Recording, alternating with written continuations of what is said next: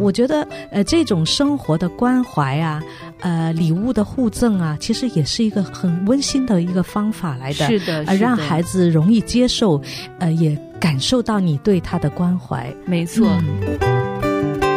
所以我想呢，在任何时候，当我们去重新的说意识到我们要去建立这个亲子关系都不晚，而且呢，我们只要去花点心思，哪怕是一件小小的事情，他都会收获一个很意想不到的结果。是的。原以为漫长无比的人生，却如风驰电掣般闪过。偶尔翻看昔日的照片，仿佛回到昨日，你我还是翩翩起舞的少年。回想往日的岁月，每一步都有恩典。现在真好，岁月正好。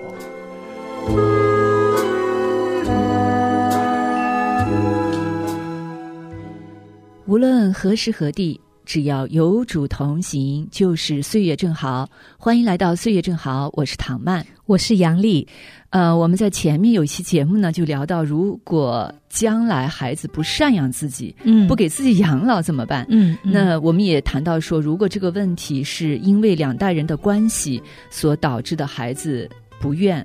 不想赡养，那就说明我们的亲子关系是有问题的。是的，对。那我们做父母的呢，也就需要承担一定的责任。嗯，所以今天我们就来聊一聊，人在老去的时候，仍然需要经营亲子关系。嗯，而且这个还很重要的。是的，是的。嗯嗯，而且是一辈子要经营的，不是某个时段。对，嗯，我们做父母的可能都知道，孩子在小的时候。因为我们都有天然的行使管教的权利，有权威嘛？那个时候，而往往我们因为有绝对的权威，我们会忽略掉经营关系这么重要的事情。是因为我们太凭着天然去做了。是的，是的。对，如果没有意识的去做的话，就像是我们在前面节目也提到过，说孩子尤其在三岁左右的时候，他其实是一个亲子培养非常重要的一个时期。哦，嗯，如果在那个时候父父母对孩子缺少陪伴，嗯，或者是缺少管教，嗯，也会影响到将来他长大的时候跟父母的关系。没错的，我们哪一天会清醒呢？就是当孩子青春期来了，他开始逆反了，对对，父母开始醒悟说：“哦，我要管教孩子了。”但是那时候发现就难度很大，对，难度很大。嗯，很多父母觉得啊，这个挑战太大了，算了，我不管了，任其自然吧。他就觉得，哎呀，那就躺平吧，顺其自然吧，呃，该怎么样就怎么样吧。他反而。就撒手不管了啊！但是你撒手不管，不等于这个问题就不存在了。是，而且会在某个时段会发酵，让你后果是难以承受的。是的，不仅孩子他可能会养成一些不好的习惯，而且跟父母的关系也会越来越糟糕。嗯。特别是我们今天这个时代啊，我们都看到父母鸡娃很厉害。啊，是，特别是年轻一代的父母，他很有意识的要去管教孩子，嗯嗯，这当然是一个好的现象，嗯，但问题就在于鸡娃的过程当中，很容易就把父母自己的一些意志啊、想法啊，完全的就强加给孩子了，对，就孩子他会产生很多的逆反心理，对，如果这个。教育的方式出了问题，嗯，这也会导致两代人的关系交恶的很严重、很厉害。嗯，就是我们只注重单方面去灌输他，而没有去关注他的接受能力啊、感受啊、呃他的想法啊，孩子就会。更加逆反嘛，对，然后更加不愿意把他真实的想法告诉你嘛，或者要么就是彻底叛逆，要么就是呃，怎么说呢？就是他换一种方式来应付你，然后结果他心里是。不认同你的。没错，嗯，其实我发现啊，我们即便是到了一定年纪，我已经对这个教育管教，我回过头去看，嗯，我反思到我有很多问题，嗯，我想去。呃，重新开始。这个过程，其实仍然是需要好好去操练的，因为仍然我们会发现，嗯，还会继续出现以前的那种问题、那种状况。嗯，您就比如说吧，我最近啊，跟我们家女儿去沟通，嗯，其实就是关于养老的，就是在那个交流当中，我就跟孩子，呃，好像我是很随意的，嗯，就是我对孩子说，嗯，反正将来我跟你爸，我们的养老也不需要你来去管，嗯嗯，就是你只需要去照顾好你自己就好了。这个看似听起来是对孩子好，其实不建议这么说的。没错，我事后我才意识到嘛，对，我就跟我老公说，其实我仍然在犯一种错误是什么呢？嗯，就是让孩子觉得。他在这个家庭当中没有价值，对他不被需要，对对对，就会养成他一种不负责任。所以我们我们很多时候我们觉得这个孩子养出来怎么一点都不负责任呢？嗯嗯，实际上没有想到原因是出在家长身上。对对，我现在已经开始意识到说，当初我的教育。对孩子这个养育过程是有很多问题的，但是当我现在重新跟这个孩子建立的时候，我发现其实还是有新的问题。对，还是有新的问题。对呀，是的。不过呢，我们在节目中也一再重申，任何时候意识到有问题，我们仍然是可以重新开始。比如说，现在我也在有意识去重新跟孩子去建立关系啊。嗯。以前他什么也不愿意跟我们说，然后现在呢，他已经开始愿意跟我们去分享他的工作啊，他的生活啊，甚至他对一些事情的观点看法。嗯，这个很好。对，这已经看似就是有很好的一个关系的修复、关系的建立了。但是这个过程里面，我发现我仍然需要常常的去反思我自己，就是比如说跟他的交流当中，无意识可能就会输入一些错误的观点。是的，是的，嗯，呃。肯定是在那个亲子教育过程中都会犯过大大小小的错误的，就是我讲的是我自己啊，所以呢，啊，我女儿在读大学以后，曾经有一段时间是跟我，呃，这个关系跌入到一个。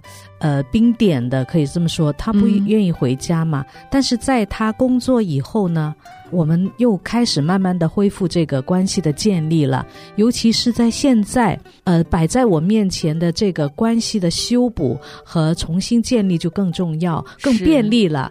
嗯，那我就会更着重于在自己身上找原因，然后去自己主动做一些修补关系的一些。行动吧，呃，打比方说，他从呃另外一个城市回到我这个城市的时候呢，要重新找工作，结果他也很快就找到工作了，这个是我没有想到的，嗯。啊，我就很替他高兴，然后我就精心的选了一条呃装饰的小项链送给他。嗯，没想到效果很好啊！他就是的，是的。然后他这段时间都经常戴我这个项链。嗯然后呢，我们两个人之间就是那个交融啊，就是更自然、更融洽了，是这样子的。我觉得，呃，这种生活的关怀啊，呃，礼物的互赠啊，其实也是一个很温馨的一个方法来的。是的，呃，让孩子容易接受，呃，也。感受到你对他的关怀，没错，嗯，就是有一本书不是叫《爱的五种语言》吗？啊，那个爱的五种语言当中就包括爱的礼物，嗯，然后除了爱的礼物，也有什么精心的时刻啊，嗯，是的，还有肯定的语言啊等等。所以我想呢，在任何时候，当我们去重新的说意识到我们要去建立这个亲子关系都不晚，而且呢，我们只要去花点心思，哪怕是一件。小小的事情，他都会收获一个很意想不到的结果。是的，嗯，所以我就想呢，在这个过程里面，可能也包括，比如说，如果我想到我曾经对这个孩子有过伤害，嗯，那做父母的，我觉得其实我们可以主动的向孩子去道歉。你比如说，曾经我跟我的孩子，我们会发生过一些争吵，嗯，后来呢，就当我冷静下来，我就觉得，那做父母的，我需要去。放下我的所谓的那个姿态，我要向他去道歉。对，那个时候我采取的办法就是跟他去写信去道歉。哦，我先向他承认我在这个过程里面说了哪些过激的话，做了哪些过激的事情。嗯，然后我发现这个效果还是蛮好的。那我们的关系就很快的从那个。冰冻就是大家都已经嗯不说话的嗯互不理睬，对这种冷战当中，我们很快的就修复了。嗯，呃，确实有时候难以开口的话，用写信的方式，双方都比较容易去接受这个方式啊，沟通起来也有帮助吧，啊，还是蛮不错的。呃，我觉得还有一种呢，就是你要对他感兴趣的东西，你也给予一定的关注，嗯啊，那等于你是接纳他。对对吧？承认他呃喜欢的东西，比如说我女儿喜欢呃养小猫，以前我是绝对不让她在家里养小猫的，但是因为她工作的那个城市已经养了一只小猫了，她搬家的时候必须要把这个小猫。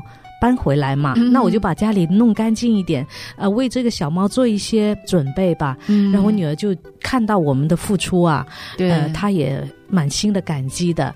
然后 有一次，我女儿还开玩笑的对我说：“她说妈妈，你双标哦。”我说：“我怎么双标了？”她说：“你看你对小猫多好，呃，她。”调皮的时候，我让你打他的小手，你就说你不舍得打他。但是我小时候你就打我，然后还有呃，他就说你老夸我的小猫漂亮，但是你就从来没有夸过我漂亮，然后就蛮好像很妒忌那个小猫那样的。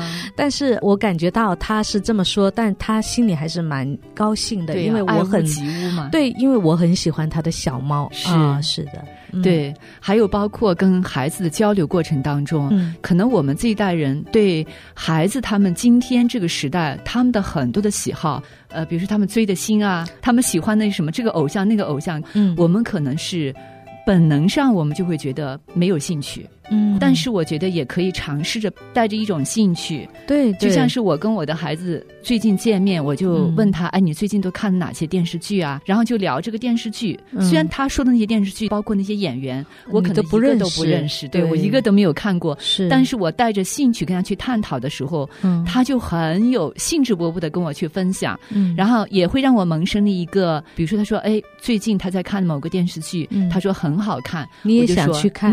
我说好，那我。我有时间我也去看一看，是的，是的，就是这种带着肯定、接纳式的沟通，没错，也会让这个孩子他的心扉会打开。是，对，其实他是很能感受到你对他的点滴关怀的。对。啊，你的付出是没有白做的。是的，嗯，所以呢，在任何时候，亲子关系都需要经营，嗯。因为这个目的不是为了说啊，我要维护好亲子关系，等到有一天我老了，需要这个孩子来赡养我、养我的老，其实不是这个。目的，而是说，圣经里就教导我们说，嗯，人若不看顾亲属，就是背了真道，比不信的人还不好。嗯，所以，呃，如果我们能对邻舍去爱，是对陌生人去爱，是为什么不想想说，我要？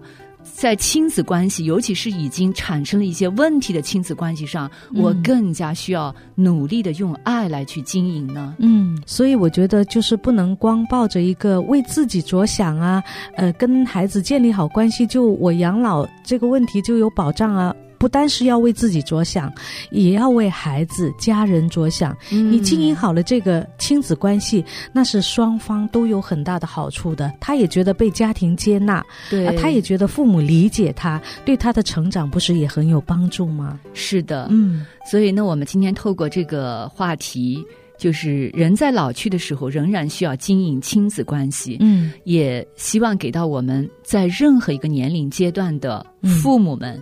有一些启发，或者说有一些提醒，是让我们能够更努力的去经营好我们的亲子关系。是的，嗯，我们今天这期的话题我们就先聊到这。嗯，我们的电邮地址是岁月的汉语拼音艾特良友的汉语拼音点艾特，我们的短信号码是幺三二二九九六六幺二二，短信开头请注明岁月。我是唐曼，我是杨丽，我们下期节目再会。家就有光彩。每个人付出，家就不孤独。每个人珍惜，家就有甜蜜。每个人宽恕，家就有幸福。